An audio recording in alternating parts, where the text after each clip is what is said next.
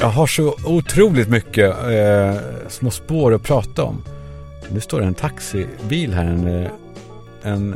Det var intressant ändå. För en av sakerna jag skulle vilja prata om. Jag sitter nu mitt i skogen ute på Djurgården på en återvändsgata där det är en hundgård. Men det är inga hundar här, för det är ju alldeles öde. Förutom jag då och den här Toyota Camryn kan det vara. Med gula skyltar.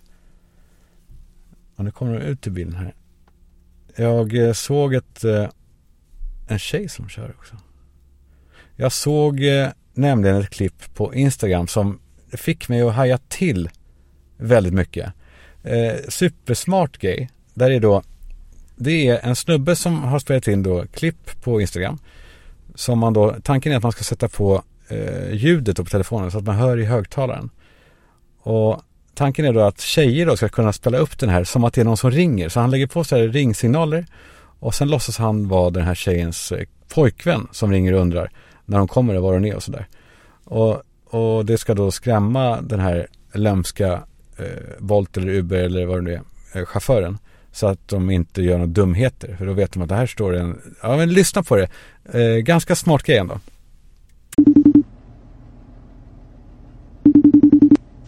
Hey babe, what's up? Where you at right now? What you doing? Oh, okay, cool. And then you head over to my spot to meet me, right? Alright, that's the bet. Yeah, I just got home from the gym, so I'm here. Yeah, make sure to send me the name of the driver and the license plate. I want all that information. Okay, cool. See you soon. Love you. Eller hur? Man blir ju lycklig av sånt där när människor hjälper varandra. Det är bara det att motsvarande i Sverige hade liksom inte funkat. Alltså att skrämmas med en så här, uppenbarligen så här svart röst och som säger att han varit på gymmet och att han är liksom, antyder att han är sugen på baka ihop någon jävel och kasta ut honom. Hela den här grejen med vad som anses vara farligt och skrämmande har ju liksom skruvats om och vridits till och blivit oigenkännlig med den här gängkriminaliteten. Det är ju den som har förändrat alltihopa. Det var inte så förut. Nej, men förut så var det mer liknande det här amerikanska. Jag pratade med en rånare en gång som, eller rånare så.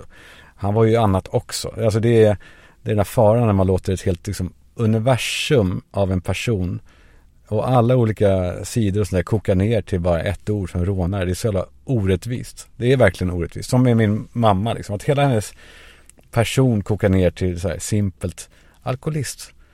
Liksom, för hela eftervärlden. Det är så jävla orättvist. För hon var ju så mycket mer än så. Hon var ju också tablettmissbrukare.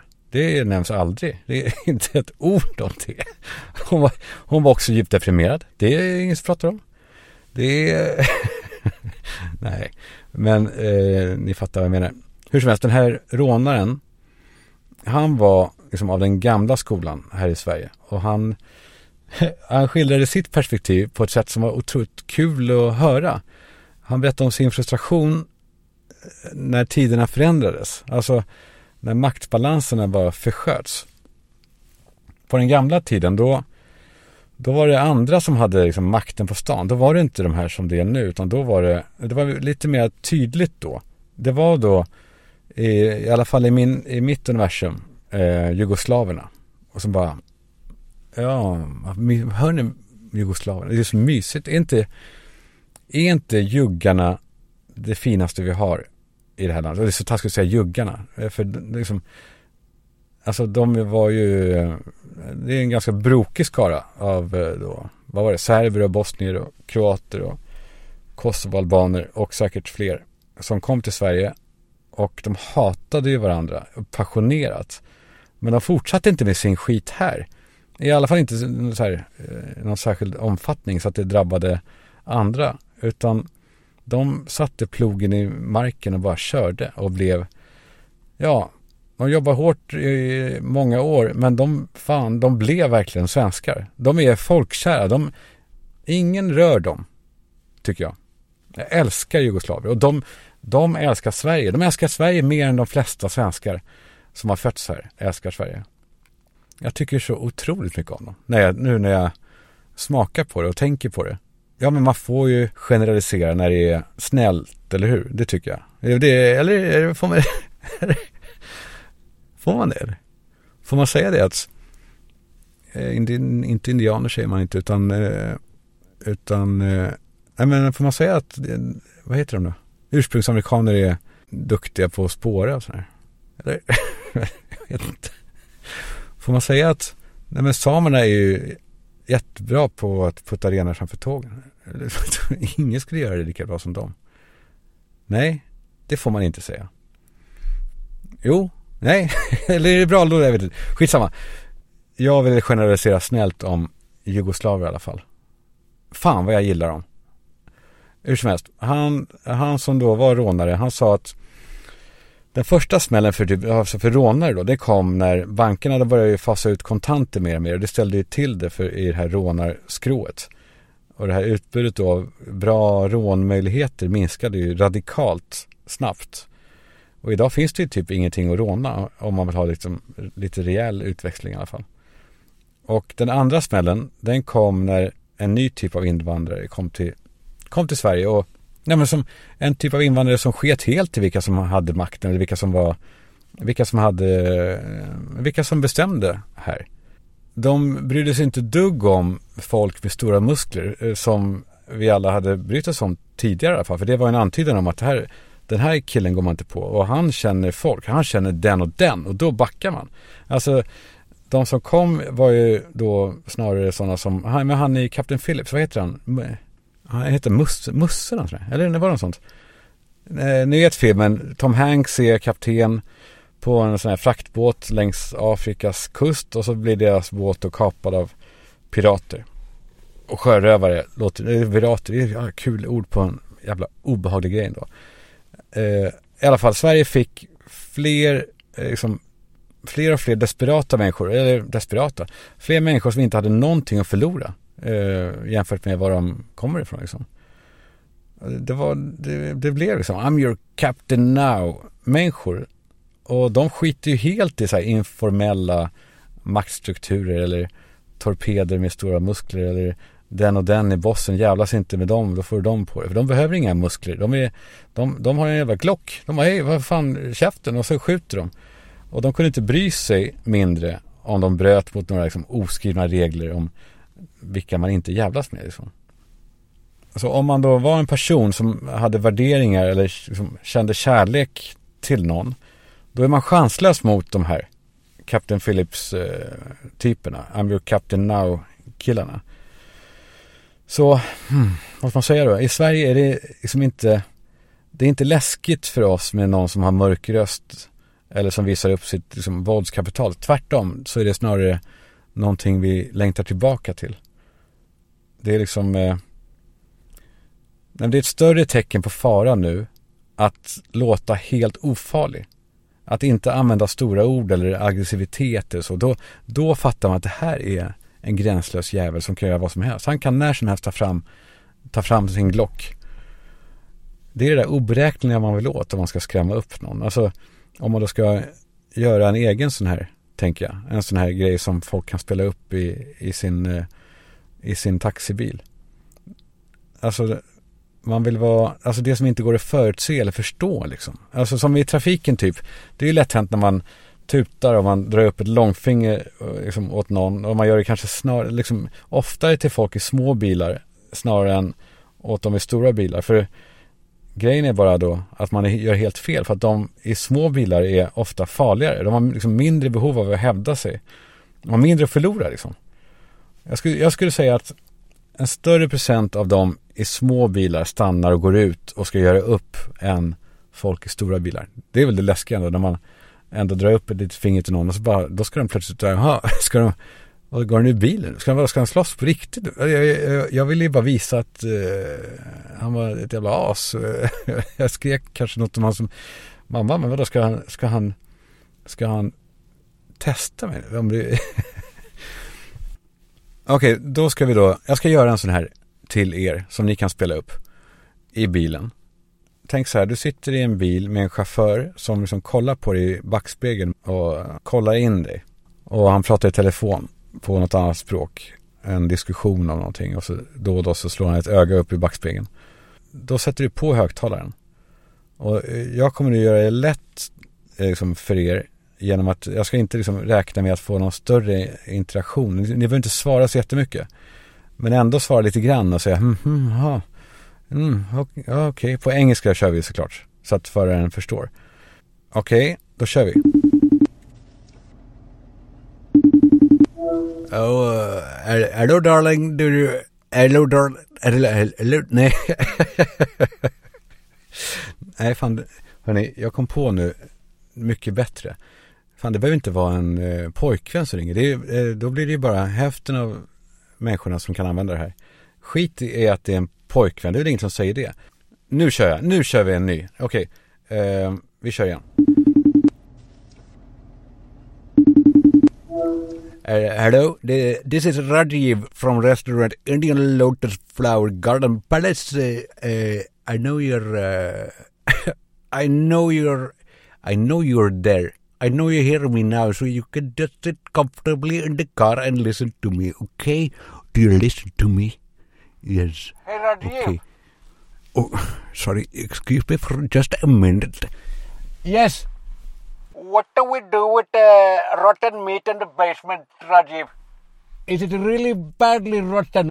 Yes, Rajiv, it's really bad. It's white, small, little worms in the meat, Rajiv. Shall we throw it away or... No, BD, are you stupid? You don't throw good meat away. You make vindaloo with... Okay, sorry, I'm with you again. I'm back again now. You know, busy days now. However, firstly, I really hope you enjoyed the food at my fancy restaurant, but there was a problem with the bill.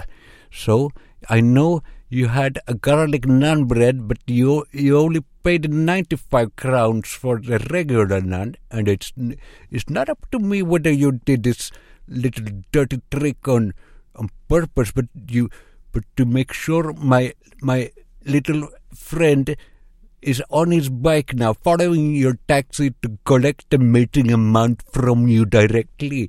You little fucking cunt, we will take you. You understand me? So if you look back, you will probably see my friend on his bike, biking like a maniac to get the money back from you. So don't you now make a scene and ask the driver to stop. Proceed to your destination, and my little friend will be outside your door when you get out. Understand me? Because you know what, you little Swedish cunt. You don't try to fool us because we are the ones fooling you. Okay, you understand me? You hear? I don't have any limits to get my money from you. My friend on the bike behind you, he has diabetes and he have his mood swings. So please don't make him upset because he's an orphan, okay? He doesn't have any mother or father, so he has nothing to lose.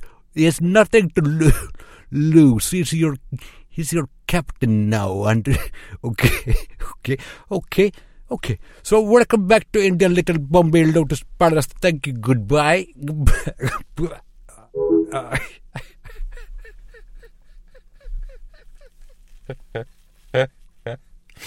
Där har vi det.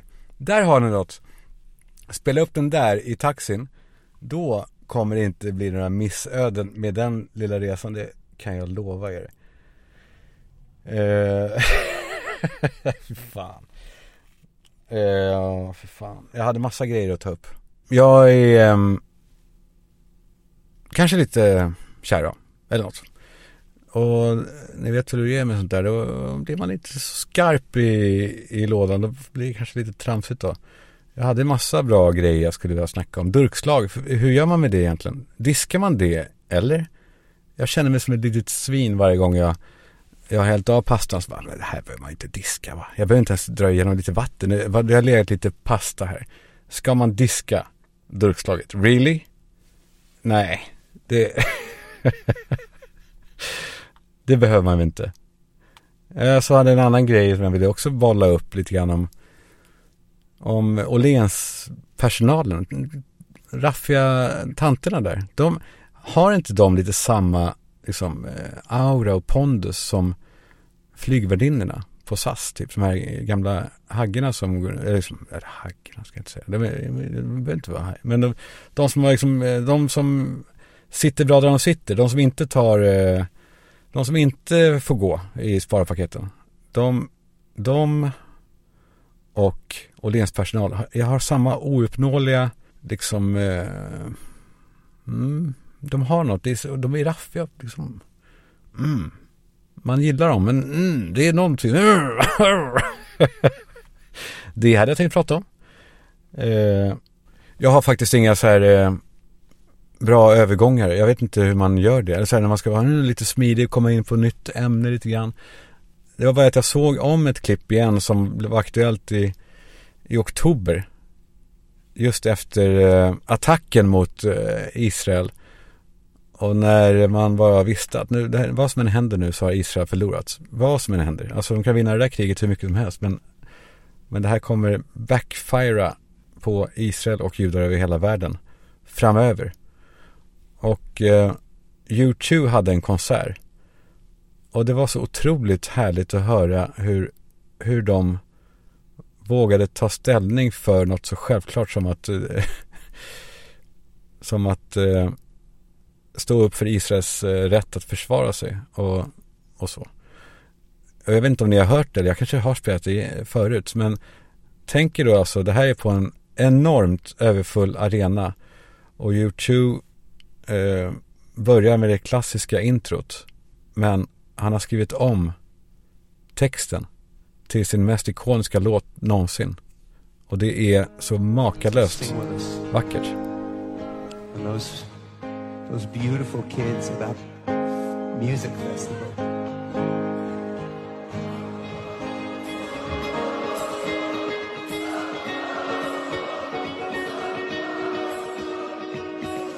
Early morning, October 7th, as the sun is rising in the desert sky, stars of David, they took your life. But they could not take your pride. Could not take your pride. Could not take your pride.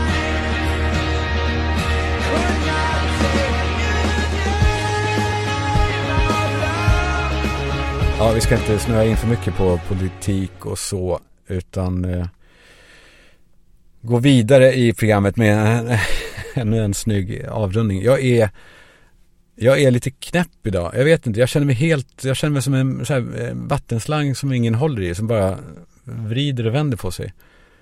Jag vet inte var det här ska sluta. Idag får vi ta det på undantag. Kan vi göra det? Kan ni förlåta mig idag och bara överse med allt dumt jag kanske kommer uttrycka framöver i extra? Ja, det gör ni. Jag vet det. För att ni är mina små kiss, missar ni? Ja, det är ni. Ja, det är ni. Klockan är 15.07 och ja, vet ni att min morbror begravs i just detta nu. Det låter så här. Just detta nu. Nej, men han begravs just nu. Och det är inte liksom i en annan stad eller annat land, utan han begravs bara ett par kilometer härifrån. Och jag är då inte där då, uppenbarligen. Jag fick veta för en vecka sedan att han hade dött. Och ja, men så vi tre bröder, vi pratade i vår sms-linga om det. Sorry att jag ska inte, det här är inget deppigt alls. Det är någonting intressant i det här med begravningar och sådär som jag vill bolla med er lite grann. Jo, vi startade då en sån här sms-linga, vi tre bröder. Och pratade. Alltså alla meddelanden i den här slingan var liksom återhållna och sammandragna. De var liksom sparsmakade och bara rent informerande. Och när jag ögnade i det så somnade jag lite med blicken, och orden orden såg ut som liksom, när man inte ser längre ord utan bilder på orden. Så alltså rent fysiskt så såg jag, det såg ut som att det var små grupper av bokstäver som stod i liksom olika klungor. Och de stod där i det här kalla liksom vita och frös tillsammans och höll värmen ihop. Och vissa grupper var ju då större för det var längre ord, och de utgjorde tillsammans då ord som är väldigt mer exakta, som domkyrkosalen. Då är det är ingen tvekan om vad det är. Det är väldigt liksom utpekande. Ord som betyder någonting är längre, alltså som de är avgörande. Och de enskilda bokstäverna då, tänker jag, i de här större grupperna av liksom bokstäver som utgör längre ord. De har liksom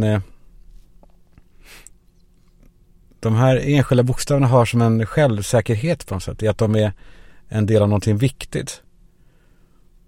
Å andra sidan så är de ju då också då försumbara som individer, för det kan liksom försvinna en bokstav från den här gruppen och man skulle ändå förstå vad det stod. Och omvänt förstod jag, ja, det slog mig ni får ursäkta om jag är, det här är inte djuphet, det här är bara en betraktelse. Jo, för omvänt är det då, om man tittar på mindre grupper av bokstäver som är då korta ord, deras då gemensamma liksom syfte, deras ord som de gör tillsammans är mer diffust liksom. Alltså som förkortningen KL, klockan då KL, KL. Det är en förkortning då dessutom, som utan förklaring, alltså utan liksom hänvisning till nästa, alltså KL, ja, vilken tid då? Klockan vad? Alltså utan det här vad klockan är, så blir det liksom, ja, i bästa fall meningslöst att det bara står KL, och i sämsta fall också förvirrande och liksom desinformerande eller något förargande kanske. De här korta orden är liksom beroende av det som kommer efter för att skapa en rätt att existera överhuvudtaget. Och ja, de ser liksom osäkra ut, de här bokstäverna i korta ord. Men å andra sidan då så är de ju desto viktigare som individer. För att ta man bort en bokstav från KL, då blir det helt obegripligt. Då finns det ingenting kvar. Då är allt förlorat.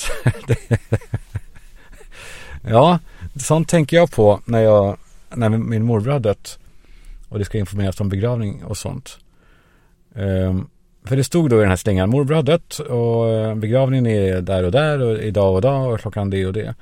Och det var då självklart för alla då, det var liksom tonen i den här slingan att man går på den.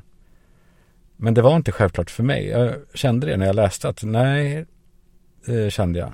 Jag tänkte jag ska svara med en gång, men jag höll mig, för jag går ju ändå till min terapeut som lär mig att inte kanske alltid gå på liksom den direkta impulsen och magkänslan, utan försöka ibland att bara ta lite paus, backa och titta och ta ett liksom bättre beslut. Och jag frågade mig själv så här, varför är det inte självklart att gå på min morbrors begravning? Jag kände honom så väl. Jag har inte träffat honom förvisso på 20-30 år, men det är väl ett normalt. Men så är det med morbröder ofta, och särskilt kanske i mitt fall då, för han var ju väldigt gammal. Att man har inte så mycket kontakt. Och senaste gången jag tittade efter så vi bor väl i Sverige.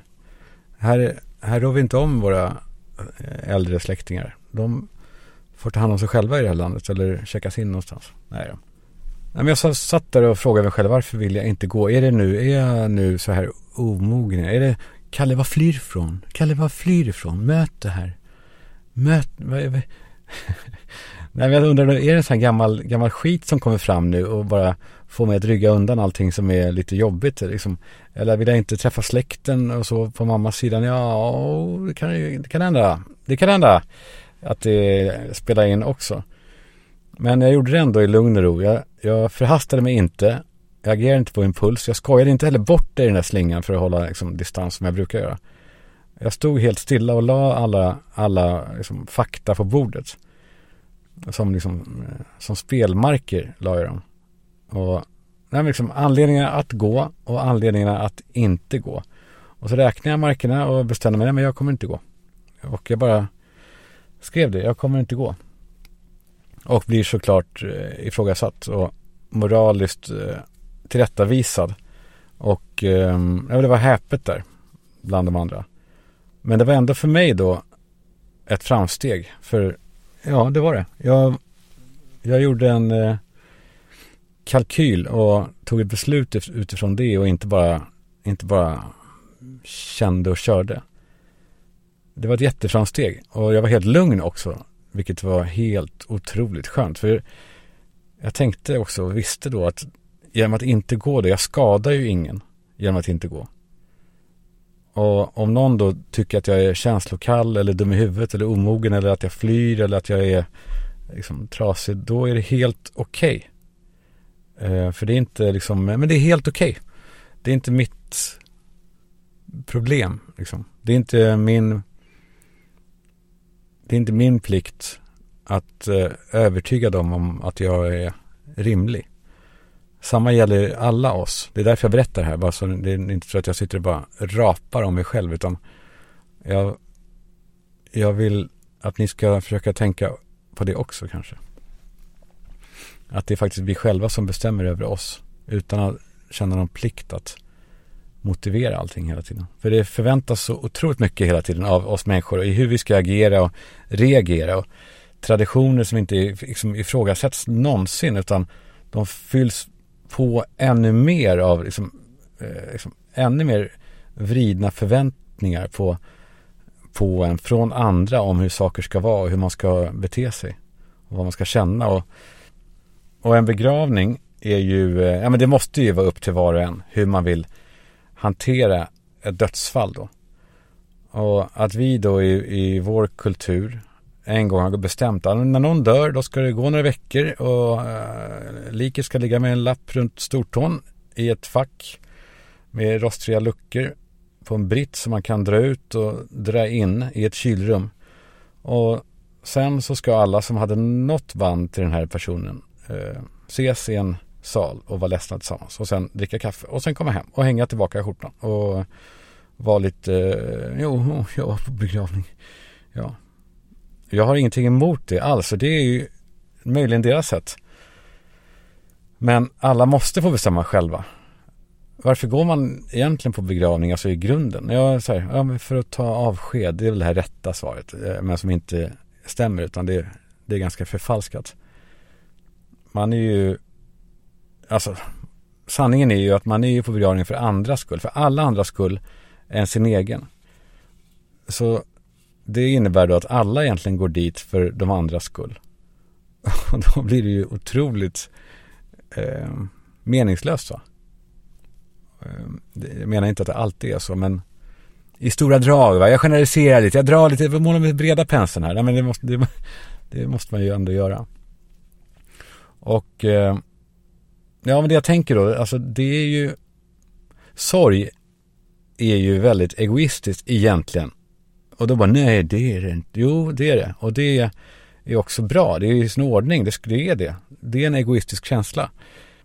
Och det är inget fult med det. Det ligger ingen skam i det. Fast det gör ju det i praktiken. Men egentligen så är det absolut ingen skam. Så för mig då, i mitt fall, min morbror är död och jag är ledsen då. Men inte för hans skull. För han är ju död. Han vet ju ingenting. Han är liksom, i sämsta fall så är han absolut ingenting och i bästa fall så är han en fri ande som har nått tillfredsställelse. Jag är bara ledsen för min egen skull. Hur ska jag klara mig nu? Hur ska jag känna nu? Hur ska jag fixa det här utan min morbror? Ja, nu har vi ju inte sett så jättemycket. Men den här själva grejen, man är ju ledsen för sin egen skull. Och det här går faktiskt att översätta till allt möjligt. Alltså alla stora känslor går det här att applicera på. Jag är kär i en person. Det är ju för att jag mår bra av henne. Inte för att hon ska må bra. Eller så. Det handlar om vad jag känner för min skull. Och jag tycker att det är härligt. Så är det ju. Och jag saknar barnen när det inte är pappavecka för min skull. Det handlar inte om dem, för de har det jättebra. Det handlar om mig. Att min saknad är ett hål i mig. Inte i dem. Jag ger en present till någon. Det gör jag för att jag känner glädjen liksom, i det. Genom att den här presenten blir en del av mottagaren. Alltså det är också en egogrej egentligen att ge någon en present. För det handlar om att man själv får tillfredsställelse av att vara en del i den här personens liv i form av saker eller känslor. Alla stora saker är superego. Och det finns ju också bra alltså, konsekvenser av det. Den här egoismens konsekvenser, det gör att det ligger i mitt intresse att liksom fortsätta och försöka göra bra saker för andra. Även om det är för min skull, det kan vi skita i. Men det är ändå bra saker för andra. Och ja, men att stå naken liksom, det är det man gör ändå när man visar känslor. Det är att stå naken med sin lilla person i handflatan och visa upp och visa den andra hur lätt det är att mosa den här lilla sårbara personen. Sårbar är ett sånt ord som också har tappat betydelse. Att visa hur lätt man kan skada den här. Man kan bara klämma sönder den. För att när den är framme, då är det ömtåligt. Jag har liksom, ingen av oss har en plikt mot någon annan, tycker jag, att närvara på en begravning eller bröllop eller vad fan som helst. Det är ingen, alltså det är helt knappt att man ska lägga några traditioner och förväntningar på andra i det. Om man orkar och vågar vara så konsekvent, så tänk vad skönt det vore om vi lät alla reagera på saker hur de själva på det sätt de själva mår bra av. För det är där allting landar. Om man inte skadar någon, inklusive sig själv, så finns det ingen anledning för någon egentligen att döma en för det. Alltså om de gör det ändå, om min släkt nu, vilket det väl finns rätt stor risk för, eller så. Om min släkt nu dömer mig och kallar mig för idiot och jävla as för att jag inte kom på begravningen, då är det i alla fall ingen som jag vill vara nära. Om man dömer någon utan att veta varför eller utan att försöka vara nyfiken eller så då är det ingen förlust. Det tänker jag ofta på när man hör om förhållanden som går fel för att någon är liksom otrogen. Det är klart det gör ont. Men förnuftet säger ju att en person som gör så kan man i alla fall inte vara ihop med. Då var det ju fel ändå, för redan från början. Då är det ju ingen förlust. Det kanske är en sån sak som är svår att tänka på i stunden, jag vet inte. Men rent tekniskt så är det ju så. Jag är ju specialfall på många sätt, på alla möjliga sätt. Men det är vi allihopa. Men för mig har det ju varit så att jag har hela mitt liv bara existerat för andras skull.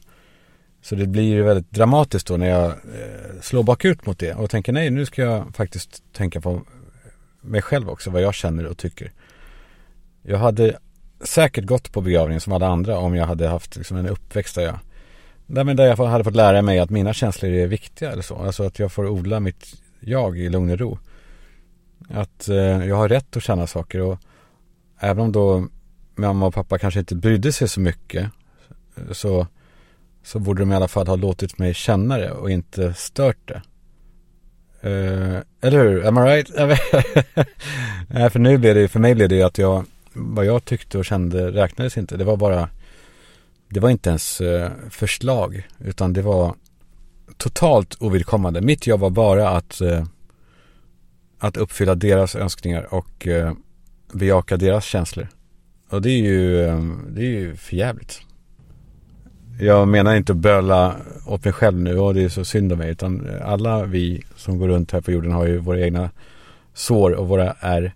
Men det är ändå för jävligt av föräldrar att inte få en person att uppskatta sig själv eller tycka att den här personen har än att inte respektera egentligen en liten persons känslor ordentligt, utan ja, men jag hade liksom ingen vit balans som barn. Jag vet inte, jag tänkte på det häromdagen. Jag hade en systemkamera och då ska man göra en sån här i inställningarna, när man ska ta en helt manuell bild, så ska man i inställningarna visa kameran vad som är vitt oavsett vilket ljus det är ute eller i rummet. Så ska man, det här är vitt, säger man till kameran. Och så trycker man på okej, det är vitt, och då fattar kameran det och anpassar alla andra färger till den här vita. Så att det blir rätt, för annars så kan ju så här, blått kan bli grönt och rött kan bli grått, och alltså det skevar och ser inte verkligt ut. Och för mig då så hade jag ingen sån normal punkt som är så här, jag hade inget facit. Det här är vitt och det får en att känna resten liksom. Jag hade ingen normal person att gå till helt enkelt. Jag visste absolut inte vad som är vitt eller då rätt. Jag hade ingen ledstång överhuvudtaget. Så min vitbalans blev bara ingenting. Jag visste inte någonting om vad som var rätt och fel. Och vad som var tillåtet och inte. Och hur man egentligen, bortsett från att man inte har armbågarna på bordet och att man tackar för mat genom att ta i hand och bocka. Så var jag helt styrlös. Alltså mamma och pappa skickade mig och köra hem en bil från torpet när jag var 16 år. Det är helt knäppt. Jag vet inte varför jag nämner det här. Jag bara ligger här, det är begravning nu och det är mammas och pappas fel att jag inte... Nej, det är inte så illa, men det är härligt i alla fall när man har kommit underfund med hur det borde ha varit, och där man också kan se hur man agerar. Alltså att man kan förstå sig själv och förlåta sig själv. Och kanske till och med tycka om sig själv, som är på god väg att göra. Alltså jag fortsatte läsa alla de här sms'en som bara rasade in och fortsätter rasa in just nu fram till begravningen, var de ska sitta. De ska i kyrkan, mina bröder utan mig då. Och så somnar jag med blicken igen på alla de här medierna som bara dyker upp i den här slingan. Och bokstäverna nu ser liksom ut som drunknade människor då. Som, ni vet i Titanic när den har sjunkit och man hör det här ljudet av folk som skriker på hjälp, men ingen som lyssnar på dem, för alla skriker lika mycket och det är ingen som kan hjälpa. De här bokstäverna blev som de här drunknande människorna som slår med armarna i havet efter att båten har sjunkit. Och alla de här sjoken av bokstäver skriker sitt ord, tänker jag, i min dagdröm. Och till slut så får jag nog av det här skriket. Och så öppnar jag Volt-appen. Ja, det gjorde jag. För jag tänker att om man då ska unna sig själv någonting någon dag, så är det väl nu på den här Valentinesveckan. Jag går in och beställer någon riktig kanonmat till mig själv, som man då kan förbeställa till kvällen. Och om man då är med i Volt Plus, då betalar man 69 kronor i månaden, och då behöver man inte bry sig om utköpsavgift. Du kan komma på saker allt eftersom. Jag kan gå in på Volt Market eller någon annan affär som är ansluten, ICA och alla möjliga, och bara, jag ska ha det också. Jag tar den också. Jag glömde det. Man kan glömma saker med flit. Man kan också kommunicera med andra genom att skicka grejer då och då. Alltså man kan göra som ett litet spel, tänkte jag. Om man har någon man tycker om, så kan man skicka alla ingredienser en åt gången hem till någon. Och sen så kommer man dit själv och så lagar man den här middagen till den här personen som man är kär i. Och sen fläskar man på en ut och bara helvete. Det måste man inte. Förlåt, nu dagdrömmer jag igen. Man lagar maten och så går man runt bordet sen och tar i hand och tackar för maten. Och så. Så om ni inte har gjort det, gå med i Sveriges härligaste leverans, Volt. Jag har inte pratat med någon som har sagt någonting annat. Testa själva. Fråga så här: hörru du, vilken leverans tycker du är härligast? Vilken är skönast och liksom funkar bäst, tycker du? Ja, för mig har det bara varit Volt. Tack Volt. Jag kör på. Jag kommer köra på nu igen. Jag kommer lägga ut lite oftare från och med nu. Tack för att ni är med. Hör av er på Insta, så kör vi. Puss.